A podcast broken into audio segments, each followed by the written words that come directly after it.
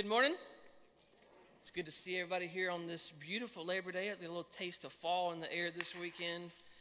It's beautiful out there. Uh, if you're joining us online, and a lot of you probably are since it's Labor Day weekend, we uh, welcome you and uh, we hope that you enjoy taking part in the service that way. And if you're still in the parking lot, we're glad that you're out there uh, as well. If you're visiting with us, you can go outside these doors as you leave, and in the lobby there is a welcome table, and you can grab a bag uh, and it's just got some information about the church and how we can serve you and how you can contact your staff uh, here at the church throughout the week.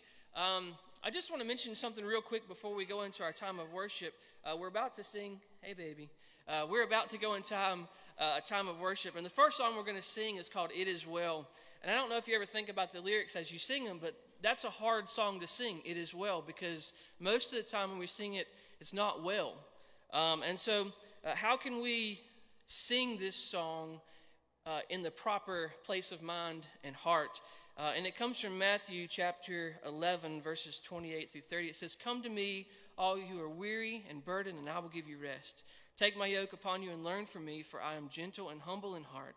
And you will find rest for your souls, for my yoke is easy and my burden is light. So, when we have world turmoil, natural disaster, pandemics, uh, personal struggles, we're able to sing the song It Is Well because we find our rest in Jesus. And so when we place ourselves and our issues and the things that we see around us in the care of Jesus and we enter that rest, then we can sing It Is Well. And it's a hard place to get to because you have to be content in Jesus and knowing that what you're going through you'll find rest in Him. And so this morning, I want to pray for us that we can find that place of contentment, that place of rest, where we can actually sing, It is well, because it is well, because we know Jesus has it.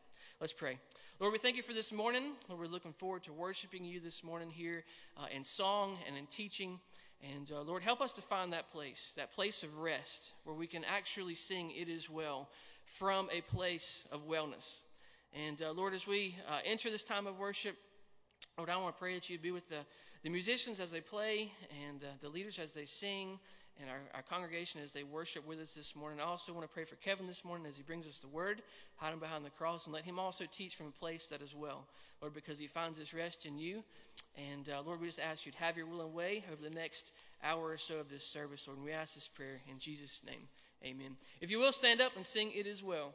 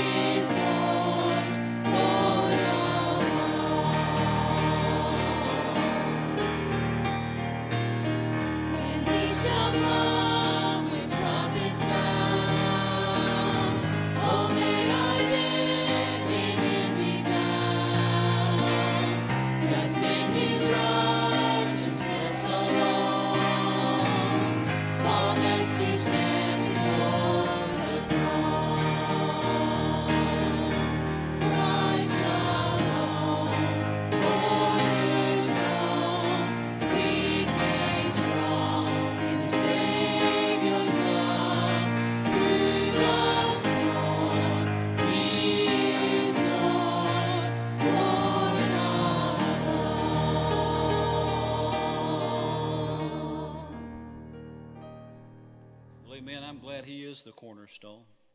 We need to pray for people who are going through storms, and that our nation's been hit very hard with hurricanes, and we want to pray for those families who lost a lot of loved ones this past week through that.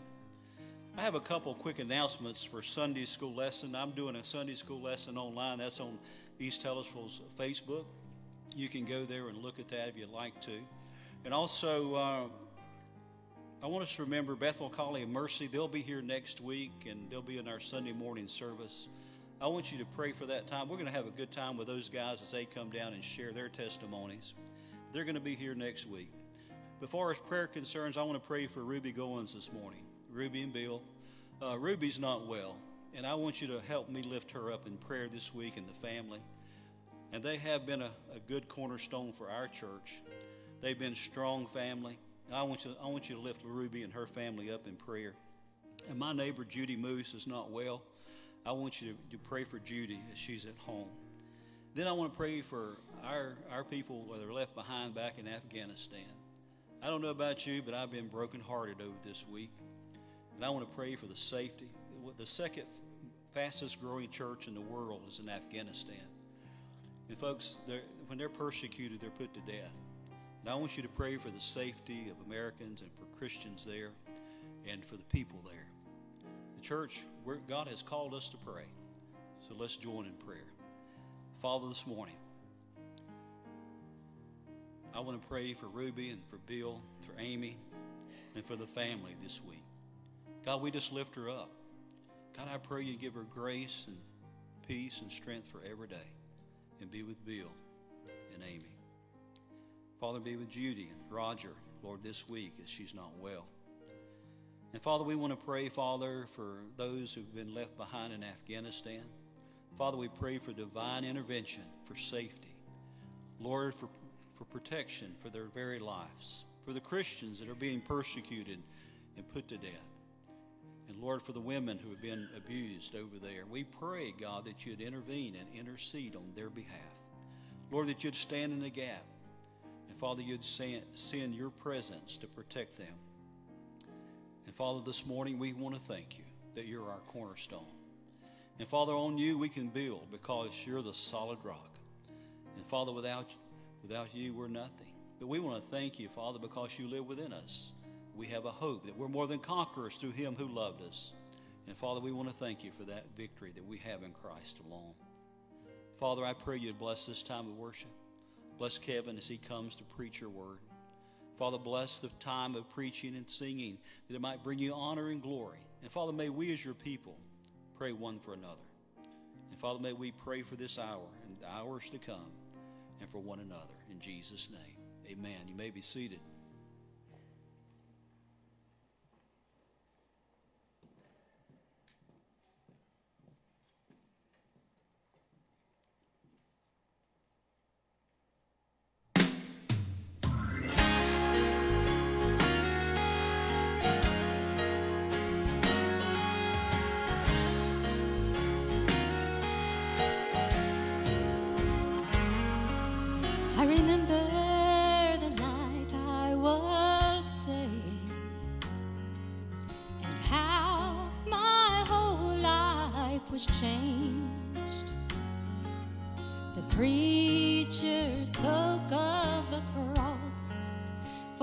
Forgiveness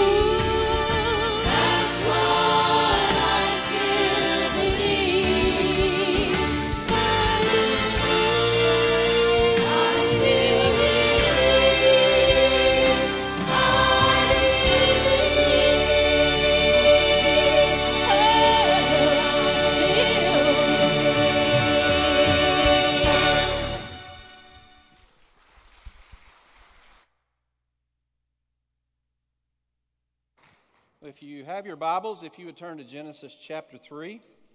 And if you're looking in your bulletin and you've come to the time of the sermon, um, just to let you know, I'm not Jamie Steele. And before the rumor mill of Taylorsville, North Carolina gets hot, um, just to let you know, he had a, mild, a minor procedure done on Thursday around his eye. There was a concern that he would have some swelling and bruising, which he did. So uh, we made a decision Friday that I would just go ahead and, and bring the message this morning. So it's an honor for me to stand before you. Um, so if you've got your Bibles, at Genesis chapter 3, we're going to do a second part of my sermon back in March. Um, the last time I preached, I preached out of Genesis chapter 3. We looked at specifically chapters, or verses 1 through 6. And we looked at what I entitled it the ultimate choice, the most tragic choice that has ever been made in history. It is a choice that has impacted all of us, impacts us today. The reason the world is like it is is because of the choice that was made in Genesis chapter 3. And I talked to you briefly about how, just by way of review, Genesis chapter 3 is crucial to understand Scripture. Chapter 3 is vital to understand and make sense of our world. If you don't have chapter 3, why did Jesus die? If you don't have chapter 3, what happened from Genesis 1 and 2 when everything was perfect? God said it was good, even very good. And then you have the rest of biblical history, all the conflicts, all the wars, all the death. If you don't have chapter 3, it doesn't make sense. And if you struggle to understand Scripture, I told you this you can break Scripture down into three parts. You have creation, the first part, you have the fall, Genesis 3, and then you have the rest of Scripture of redemption and restoration to get us back to how we began in Genesis chapter 1. So we're going to dive back into this. And uh, I've entitled this The Fall, the Fallout, and the Fix. Because we saw last time, we saw the fall. We saw how it came about. We saw how Satan came against Eve, his strategy against her is the very same strategy he has in our world and against you as we live our lives. What he seeks to do is get us to doubt what God has said, confuse what God has said, add to what God has said, deny what God has said, lie about what God has said, ultimately to get us to doubt God and doubt His word any way possible. That is his strategy. That is why when you look online and you look at Facebook, believe it or not, you can't believe everything you read, right? This world is full of deception. From government leaders to your neighbor, there can be deception. We just have a world saturated because we have the prince of the power of the air that is at work and his strategy has not changed. And we also looked at how every temptation you and I face comes down to this it is a crisis of belief. It is a matter of will you believe God or will you believe the enemy? Do you think his way is best or are you going to follow your way that you think is best? And the final thing, if you remember the donuts, and I apologize, I didn't bring donuts today. Some of you that are hungry, Andy, I don't know if you're in here, you don't get donuts this week. But we looked at that simple illustration, and when I saw that first illustration at camp, um, it stuck with me. And it's a powerful illustration. Basically, if you remember, we had a, some fresh donuts from Donut Life. Imagine you're hungry, you're starving, you've been on a diet for two weeks. You've been starving yourself, and then I bring in this nice fresh batch of donuts. My only instructions is you can have them, but I did sprinkle rat poisoning all over them. So it's your choice. The question is do you believe me or not? That's all it comes down to. And our temptation to choose sin or not comes down to will we believe God? Do we trust Him? Do we really believe that God loves us and desires what's best for us? Is His way right? So we're going to pick up right there where Eve and Adam decided not to trust God. And the fall happened. So if you've got your Bibles, um, if you've got your phones, you can pull up scripture there or tablet. If you're at home, I encourage you to pull it up in some way so you can look at this. Let's stand together in honor of God's word, and we're going to read the rest of this chapter. And I may be a little ambitious to try to work myself through this and work us through this, but I will give it a shot. So, beginning in verse 6, where we stopped last time, it says this So, when the woman saw that the tree was good for food, that it was pleasant to the eyes, and a tree desirable to make one wise, she took of its fruit and ate. She also gave to her husband with her, and he ate. Then the eyes of both of them were opened, and they knew they were naked. And they sewed fig leaves together and made themselves coverings. And they heard the sound of the Lord God walking in the garden in the cool of the day. And Adam and his wife hid themselves from the presence of the Lord among the trees of the garden. Then the Lord God called to Adam and said to him, Where are you? As you read that, how do you read that? As your perspective of God, how, how do you read that? As God came to him and says, Where are you? Is it a, Where are you, Adam? Or is it somewhat, something different? Adam, where are you? Is it judgment or is it concern? Verse 10 So he said, I heard your voice in the garden, and I was afraid because I was naked and I hid myself. And he said, Who told you you were naked? Have you eaten from the tree of which I commanded you that you should not eat? Then the man said, The woman that you gave me gave to be with me, she gave me of the tree, and I ate. So the Lord God said to the woman, What is it that you have done? The woman said, The serpent deceived me, and I ate. So the Lord God said to the serpent, Because you have done this, you are cursed more than all cattle, and more than every beast of the field on your belly you shall go, and you shall eat dust all the days of your life. I will put enmity between you and the woman, and between your seed and her seed. He shall bruise your head, and you shall bruise his heel. To the woman he said, I will greatly multiply your sorrow and your conception. In pain you shall bring forth children. Your desire shall be for your husband, and he shall rule over you. Then to Adam he said, Because you have heeded the voice of your wife, and have eaten from the tree of which I commanded you, saying, You shall not eat of it. Cursed is the ground for your sake, and toil you shall eat of it all the days of your life. Both thorns and thistles it shall bring forth for you.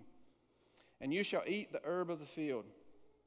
Verse 19, and in the sweat of your brow you shall eat bread till you return to the ground, for out of it you were taken, for dust you are, and dust you shall return. And Adam called his wife Eve because she was the mother of all living. Also, for Adam and his wife, the Lord God made tunics of skin and clothed them. Then the Lord God said, Behold, the man has become like one of us to know good and evil. And now he lest he put out his hand and take also of the tree of life and eat and live forever. Therefore, the Lord God sent, out, sent him out of the Garden of Eden to till the ground from which he was taken. So he drove out the man. He placed a cherubim at the east of the Garden of Eden and a flaming sword which turned every way to guard the way to the tree of life. Let's pray. Father, I thank you for your word, for your promises. Lord, I'm thankful that you were sovereign and from the very beginning you had a plan. And Lord, I'm also thankful that you are the same yesterday, today, and forever. Lord, help us to see ourselves, our struggle in this passage. But Lord, even more importantly, help us to see you, who you are, what you've done, and to find our hope in you alone. In Jesus' name I pray. Amen. So, what we're going to do today, just by way so you know where we're going, we're going to look at two major things. We're going to look at, first of all, the sinful nature is revealed.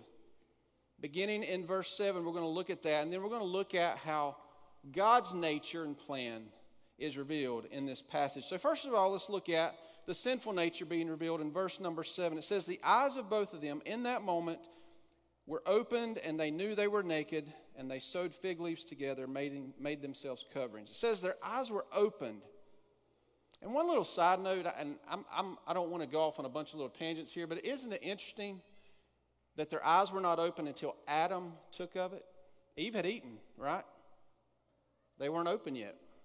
But Adam, as the head of the home, being responsible spiritually in God's design, when he chose it, things changed.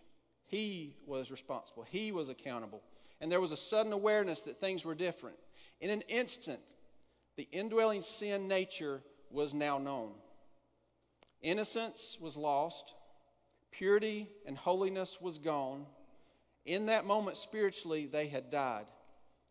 And think about this their God centered life, living in the garden, walking with God daily, it was, all, it was like the temple. The presence of God was there. It was the Holy of Holies. It was unlike anything. In that moment of a God focused, God centered life, life is flipped upside down, and now this God centered life is now a self centered life in that choice. And what's interesting, it says they realized that they were naked. Now, hadn't they always been naked and nobody told them, uh, Adam and Eve, y'all don't have clothes on? it wasn't that, that physically they had changed, but now, internally, they had changed. There was suddenly a consciousness, a self consciousness, a vulnerability, and they were totally exposed. It was more than just being physically exposed, but emotionally and spiritually. Look at Hebrews 4:13. It carries with it this same idea. It says nothing in all creation is hidden from God. Everything is naked. It is exposed. It is laid open and exposed before his eyes, and he is the one whom we are accountable. So here we see they've made a choice. In that moment, their lives are changed. Internally, something has happened. The sin nature now indwells them. And one little, another little side note here. If you go back to verse number five, look back there. It says, "For God knows," Satan telling Adam and Eve, "For God, Eve, God knows in that day you eat of it, your eyes will be opened, and you'll be like God, knowing good and evil." Now, here's what happened here. He told them basically two truths and a lie. Any of you ever played that game? We used to play that as students. You go around the circle, you say two things that are true about you, one thing that's a lie, and you try to guess what it is. Well, here Satan does the same thing with Eve. Two things that are true. Would they know good and evil? Yes, their eyes would be opened. But here's the lie they would not be like God. In fact, they would become less like God. The lie told them that they would be like him. But here's the difference God knows evil like a doctor knows cancer. It is a knowledge externally, it is information, it is the, knowing the effects, the progression, the consequences, the result. God knows evil. That's why he said, Don't eat from the tree. But they didn't know evil like that. It wasn't external. All of a sudden, it was internal. And the lie was this that they were not like God, but they knew, can't know this new sin, new evil, not like a doctor knows cancer, but as a patient knows cancer. It now infected them. It was internal. They were intimately knowledgeable of it because it was in them. So, this sinful nature, this time, has totally changed their lives. And here's the reality it has impacted and it has been passed on to every single one of us. Every single person that has been born on this earth, except for one, has this sinful nature indwelling them. How do I know? Because I have kids. How many of you ever had to teach your children to lie about something? How many of you ever had to teach your children to sneak around to do things they shouldn't do? How many of you ever taught your ki- kids to pitch a fit and disrespect you? Listen, we are all sinners. It is a part of us. And we do not have a sinful nature because we sin. We sin because we have a sinful nature. It's who we are. We're born into sin thanks to Adam. He, has, he is the one to blame. So Adam and Eve are now awakened. Their eyes are opened, and they are experiencing like something they had never experienced before. And their world will never be the same. It has fallen from perfection. Now, here's where this sinful nature begins to rear its ugly head. We now get to see they've experienced, their eyes are open, and now let's see how it plays itself out. First of all, how does it respond? How do they respond in this new sinful nature? Number one is they hide. First thing they do in this sinful nature is they hide. First of all, they hide from each other. Verse 7, it says, And they sewed fig leaves together and made coverings for themselves. Now, God is not here yet. he comes here in the next passage. But Adam and Eve together, and in that moment, sin comes, and what do they do? It's just like when somebody opens the door and you're getting dressed, what do you do? You cover yourself, right? It's an instinct, it's a nature, it is the shame that comes. And they begin to sew fig leaves. Now, how long were those fig leaves going to last? Think about that. If you rip a leaf off of a tree, how long does it take for it to shrivel up? It immediately it starts. It was such a feeble attempt to cover that shame between one another that they began to hide. So they hid from each other because they had a sense of shame. They were no longer comfortable with each other or with themselves. Sin had tainted and destroyed even how they viewed themselves. It was internal. So they hid from each other. Shame is a powerful, powerful, and destructive emotion. It infects all people in some way. And I hadn't planned on reading this, but it's something I'd come across because I don't want to get into psychology, but I believe psychology gives a reflection of this sinful nature.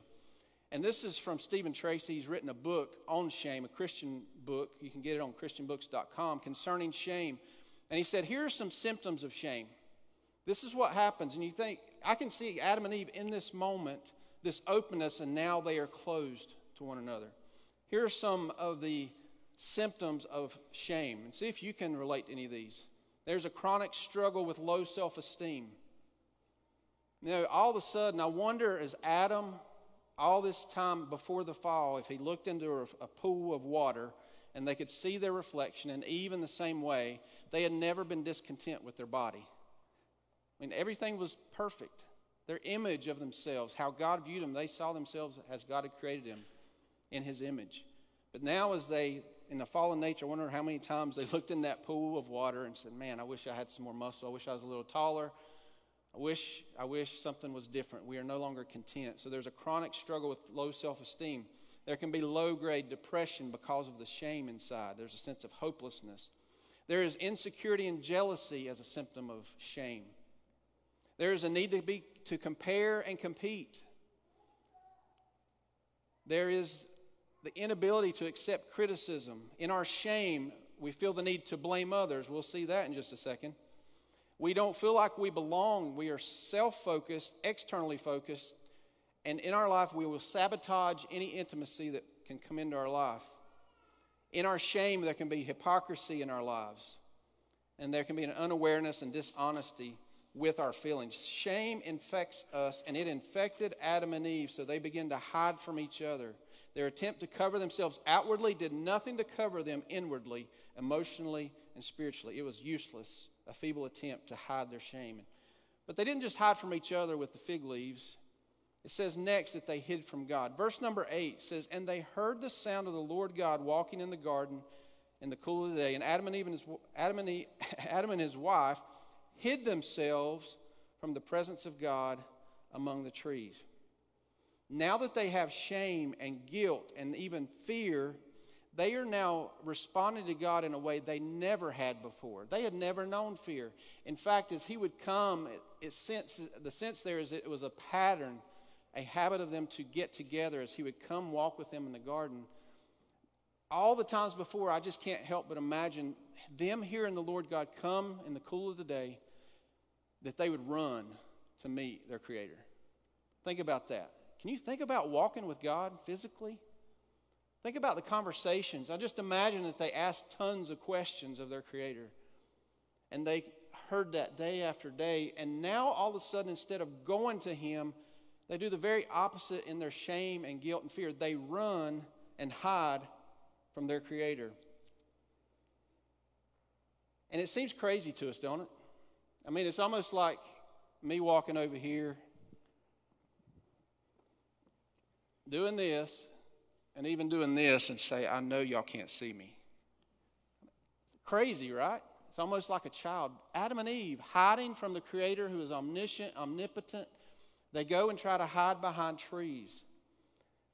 Psalm 139 reminds us says, Oh Lord, you've examined my heart. You know everything about me. You know when I sit and stand up. You know my thoughts, even when I'm far off. You know what I'm going to say even before I say it. You go before me, you follow me.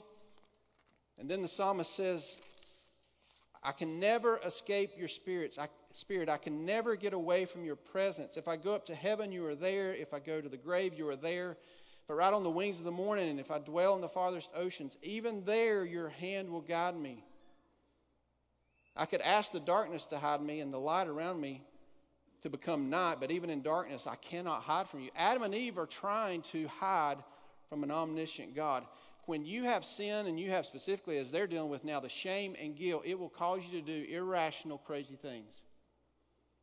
Them hiding from God seems crazy. But before we move on, kind of mocking Adam and Eve and what they try to do, do we not do that as well? Do we not have our own way that we try to hide from God? For those who are unbelievers in our world, you can read Romans chapter 1. They are have a knowledge, they are accountable. Every person who lived is lives is accountable because they have no excuse. God has made himself evident in all the revelation, and all of creation. But it says that they take the truth of God and they suppress it. This world, apart from God, they suppress the knowledge, they deny the knowledge. It says they'll even make for themselves idols and worship that, but they just hide from God by suppressing the truth. They become atheists. They deny that God even exists in order to hide from the reality that there is a God that they're accountable to. But think about this as believers, how crazy it is that we believe in some ways we can hide from God. I put, there's three here. As I was studying, just three of these that, you know, these aren't um, definitive, but I, these are ones I've seen and I can relate to. But as believers, when we have sin in our life, when we are not following Him, here's one way we just stop communicating. Stop communication with God. We no longer seek to hear from Him, talk to Him, and we will willfully neglect time in prayer and time in His Word. We will not listen to Him and we will not talk to Him. Why? Because of sin. It makes us hide from the one who can do something about our sin. The second thing we do, we just avoid time with His people. We may drop out of church because we are no longer comfortable coming in here. We feel like we walk in, we will be judged. Everybody knows what I've been doing, and that shame will drive them away from God's people and His church. And they hide wherever they go on Sunday. Maybe they hide in their habits, they may hide in sports, they may hide on the golf course, they may hide at home, but they avoid time with God and His people. And then the third thing, and I think maybe this is the most subtle and the most common and the most hard to find is we just put on our church clothes. What do I mean by that? I mean, we got sin in our life, we're struggling, but nobody knows, so we put on our Sunday best, figuratively. We walk into the church, we get as involved as we can. We make sure everybody sees us in just the right light. We go through the motions. We post all the right scriptures on Facebook. We put on our church clothes and we hide behind this lie because we know before God we are not right. And all our goal is to make sure we look right with everybody else and we hide behind that mask. So Adam and Eve hid from God in their sinful nature. We, even as believers, can find ourselves hiding in different ways. It is our guilt and our shame that causes us to respond that way. But here's the reality, and what Adam and Eve should have known but didn't, what we should know but we don't. When we find ourselves wallowing in the pigsty of sin, wallowing in the pigsty of sin, instead of running from God, what we should do is run to Him. You see, there is no one that can clean you up. You can run this way, that way, any way away from God. You can go to religion, you can run just church activities. None of that cleans you up. You must run to the presence of God. He is the only one that can clean you up. And I don't know who said this, it may have been the late Dave Busby, but something to this effect. And this is something you need to write on, the, on your heart. And that is this the safest place in all the world to be totally exposed is in the presence of God. The safest place in all the world, in your sin, in your mess, in your bad choices, in your guilt, in your shame, the safest place to have that totally opened up and exposed is in the presence of God because He is the only one who can clean you and make you right. Stop running from the God who wants to heal you. Stop running from the God who can forgive you and clean you up. Come out of hiding. So they hid, first of all. Sin reared its ugly head and they began to hide. But here's the second one they begin to blame. They blamed several people here, verses 11 through 13. First of all, Adam blames Eve. It says, and the Lord God, uh, verse number 11, say that right. Lord God said to Adam, Where are you? He said, I heard you in the garden. I was afraid. I was naked and I hid myself. And he says the, to the man, He said, The woman whom you gave to be with me, she gave me of the tree and I ate. First of all, Adam blames Eve. Can you imagine the look that Adam got? I mean, you go back to the previous chapter, God pulls Eve, the rib out of Adam, puts him to sleep. He wakes up and he sees this woman, and it's all it's like music's music's going off, doves are floating, and he's like, bone of my bone, flesh of my flesh, you are mine. God made you for me. And then all of a sudden it's like, God, it's this woman. She's the problem. How quickly things change in our flesh, in our carnal nature, in our sinful nature. So Adam blames Eve. He throws her under the bus. You think she ever brought that back up? The lady's like, huh? Guys, you understand what I'm talking about. So Adam blames Eve, but also Adam blames God. It's the woman that you gave me. It wasn't just the woman. Yes, she did offer it to him, but he says, It's the woman that you gave me. Before she was here, everything was fine. But now the woman has come, and the woman you created. Remember, that was your doing. You pulled her out of my side. Um, that wasn't my doing, God. That was your doing. Blames God the woman that he gave her. And then Eve blames the serpent. The serpent deceived her. There is never ownership of their sin. They are still hiding in their guilt from God, and they do not come clean. They are victims, right? We live in a culture and a world that is full of this victim mentality. It is never our fault. This victim mentality, when it comes to our sinful nature, makes us think, I can't help it. It's just the way I was. It's the way I was born. It's the way I was raised. If my family wasn't so dysfunctional, I'd be a better Christian. If my parents had not divorced, I would not be struggling. If my family was more supportive, I wouldn't be doing what I'm doing. If this had happened or that had not happened, you fill in the blank, we have an excuse in our sinful nature. We can blame everybody but ourselves.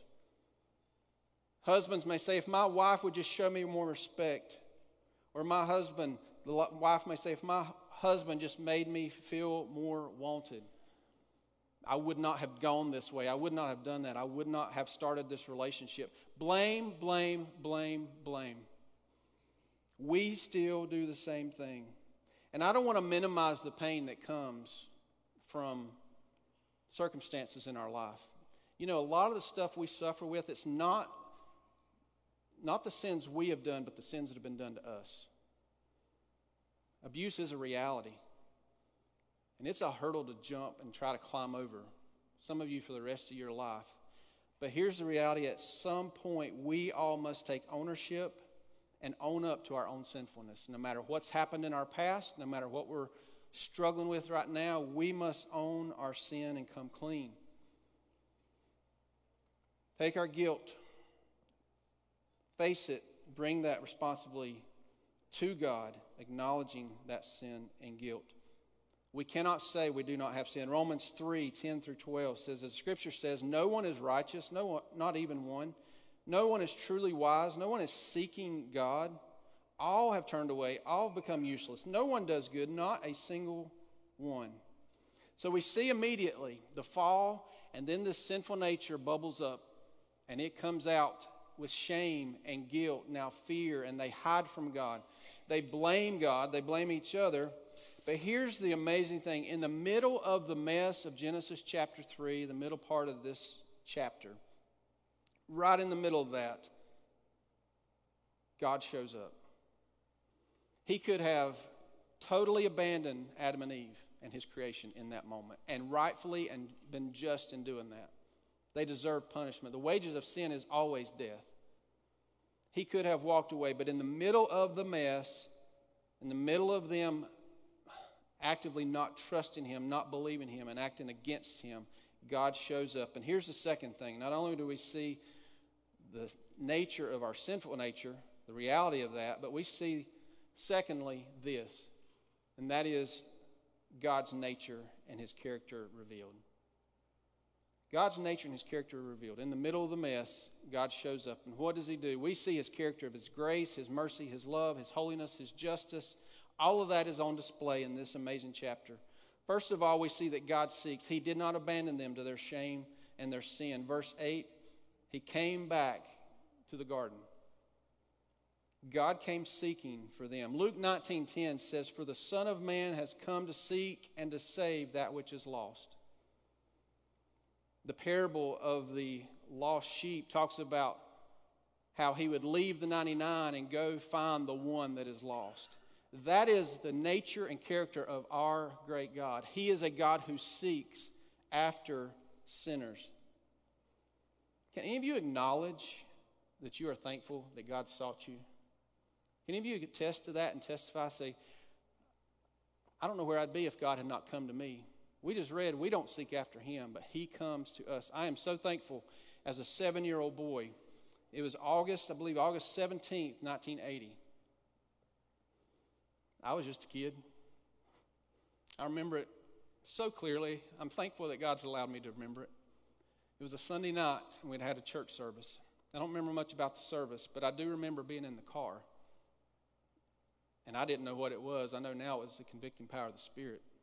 I didn't ask for it, but in that moment, I began to become aware, even as a seven year old boy, that I needed God. And that night, my altar wasn't here, it was beside my bed. As my mom prayed with me, and as best I knew, I put my faith in Jesus. Not because I was seeking Him, but because He came looking for me. As a sinful little boy, with a sinful nature, not seeking God, He came to me. And I will never forget that night. I remember walking out. It's funny, I remember that night our neighbor had lost her dog. It was a husky. So we were walking around the neighborhood. It was a starry night. And I'm not being dramatic, it really was. As we walked around the neighborhood, I can remember looking up and feeling so different. It's hard to put words around it as a kid, but all I knew was something had changed. And that was not because I deserved it, not because I was looking for God, but because God came searching and seeking me. We have a God who seeks us. He came and he sought Adam and Eve in their mess, though they didn't deserve it. But see, he sought, and then secondly, God questions.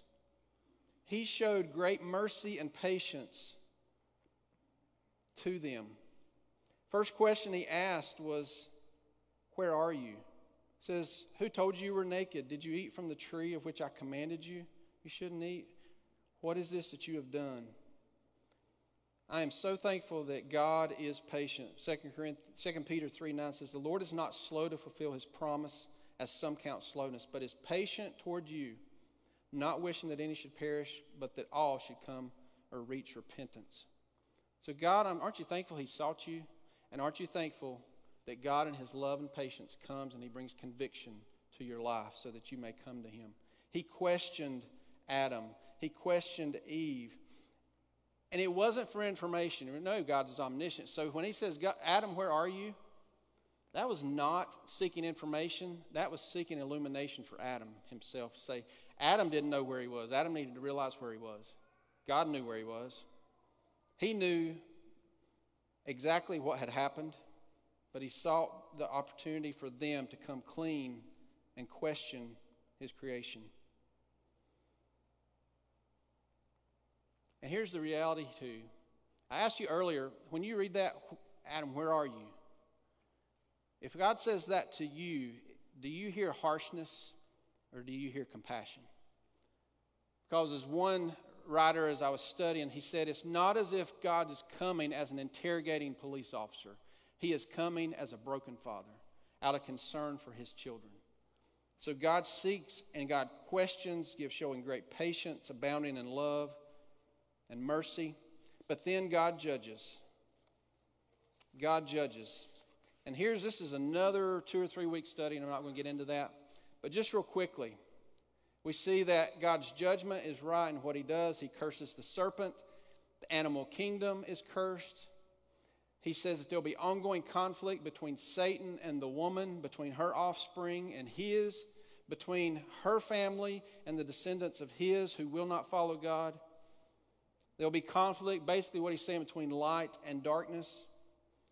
Basically, a declaration of war on Satan. There'll be an increase in pain and pregnancy. There'll be marital conflict. It'll be like feminism versus chauvinism. The marital relationship in that order is now broken and there will be conflict. He says the ground is cursed, and then ultimately physical death, and then they are sent out of the garden and blocked from the tree of life. Those judgments come down immediately, except for them dying, which he died later. God is providing judgment, but then I want to finish up because of time. The fourth thing is this God provides a way.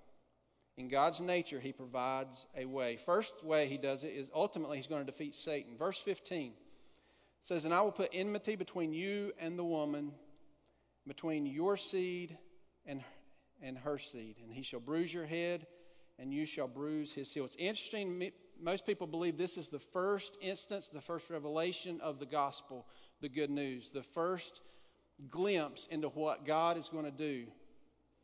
It says, The seed of Eve there will be a man that comes in her in her seed from generations on down. At some point there will be a man that is born and it says born of woman.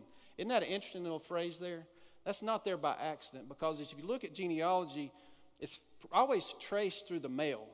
Son of, son of, son of. But here we see this will be of woman because this one who's coming will not have an earthly father. And we see it laid out in Scripture. Isaiah 7:14 says, "Therefore the Lord himself will give you a sign. Behold, a virgin will be with child and bear a son, and he will call his, she will call his name Emmanuel." Isaiah says, But he was wounded for our transgressions, he was bruised for our iniquities. His heel will be bruised. But then we see in Galatians 4 says, But when the fullness of time had come, God sent forth his son, born of a woman as we see in Genesis 3, born under the law to redeem those who are under the law, that we might receive the adoption as sons. So God will defeat Satan, and it will come through her seed, and we see that it will be the Messiah. But we, we see also that God will also provide a way back into relationship with him. Very quickly, look at verse 21. Also, for Adam and his wife, the Lord God made tunics of skin and clothed them in order for them to find some acceptable clothing, the fig, fig leaves would not do. That was man's feeble attempt to cover themselves so that they could have a relationship in their shame. But God, in this moment, provided covering that was acceptable. said skins, or tunics of skins, a covering. And it's not, it's not a, a far reach to believe that two lambs would have been slain for the first time, blood was shed to provide a covering for Adam and Eve. Skins. The way you get skins off animals, you kill them. You got to skin their hide off. And God provided the first sacrifice for Adam and Eve so that their relationship could be restored, that things could be covered over, their sin could be covered over. God provided immediately. The first shedding of blood It's the first picture, the first clue of how God would punish sin without punishing us. The lambs died that day. Those animals covered Adam and Eve, so Adam and Eve did not have to die. God would provide a substitute. And if we stretch that out throughout the Old Testament, we see that first sacrifice. And then we see later on where a lamb was provided for Abraham, gone to sacrifice his son, and God provided a lamb as a substitute. Then we see at the Exodus, as they are still in bondage, that a lamb was slain and the blood put over the doorposts. And God protected those families of those households from death as the death angel passed over. And then we see the sacrificial system. It's no longer just for an individual and not just for a family, but God allowed a lamb to be slain once a year for the sins of a nation. And then we get into the New Testament and we see John the Baptist who says this Behold the Lamb of God who takes away not just my sin, not just my family's sin, not just my nation's sin, but the sins of all the world. We have a sacrifice, a substitute that God provided that was started back in Genesis chapter 3.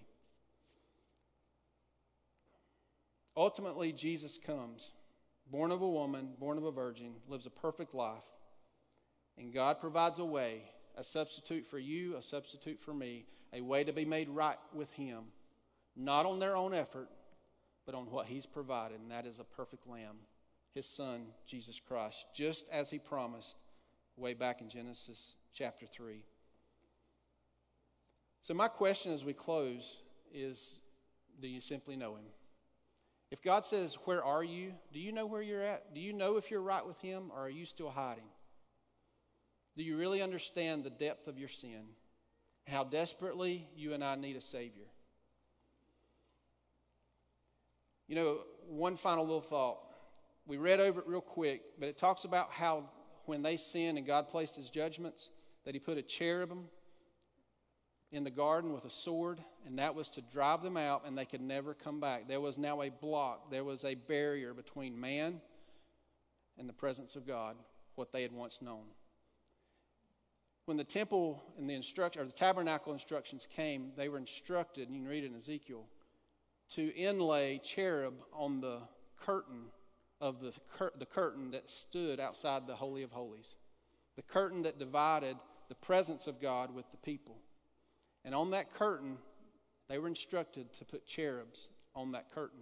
That same temple, that same tabernacle curtain would have been in the temple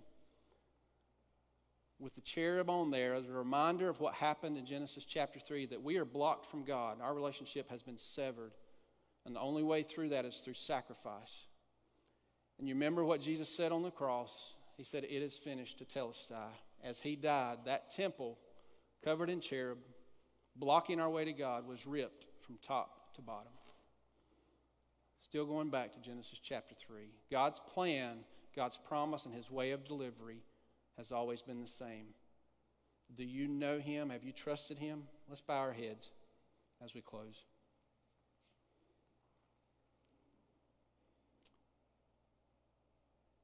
I encourage you to allow the God, God to search your heart. If you don't know Him as Lord and Savior, and you are still in that sinful nature, you've not been made alive, you don't know Jesus, He is not your Savior today, you can come to know Him by simply trusting in Him, in him as your Lord and Savior. To acknowledge that you're a sinner, guilty, deserving punishment, but trusting that when Jesus died on that cross, He was dying not for His sins, but for your sins.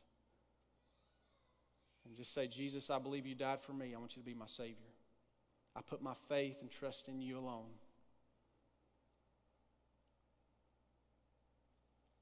And for those of you here that are, that are believers, do you feel like you've been hiding from Him?